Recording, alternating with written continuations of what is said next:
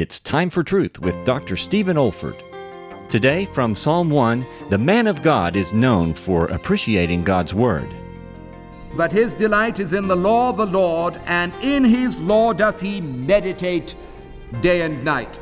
The psalmist shows us that the man of God who lives positively is known by, first of all, his appreciation of the Word of God. His delight is in the law of the Lord. Like David in one of his later Psalms, he can say, The law of the Lord is perfect, converting the soul. The testimony of the Lord is sure, making wise the simple. The statutes of the Lord are right, rejoicing the heart. The commandment of the Lord is pure, enlightening the eyes.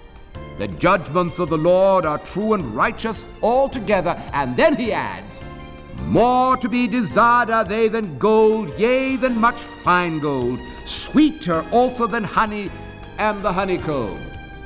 Upon his law doth he meditate day and night.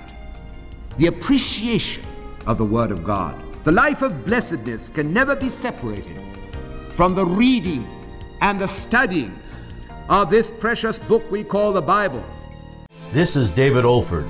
You have been listening to a message from God's Word delivered by my late father, Dr. Stephen F. Olford, who went to be with the Lord in the year 2004. If you wish to learn about our online resources or learning events at the Institute for Biblical Preaching, our web address is olford.org. That's O-L-F-O-R-D dot org.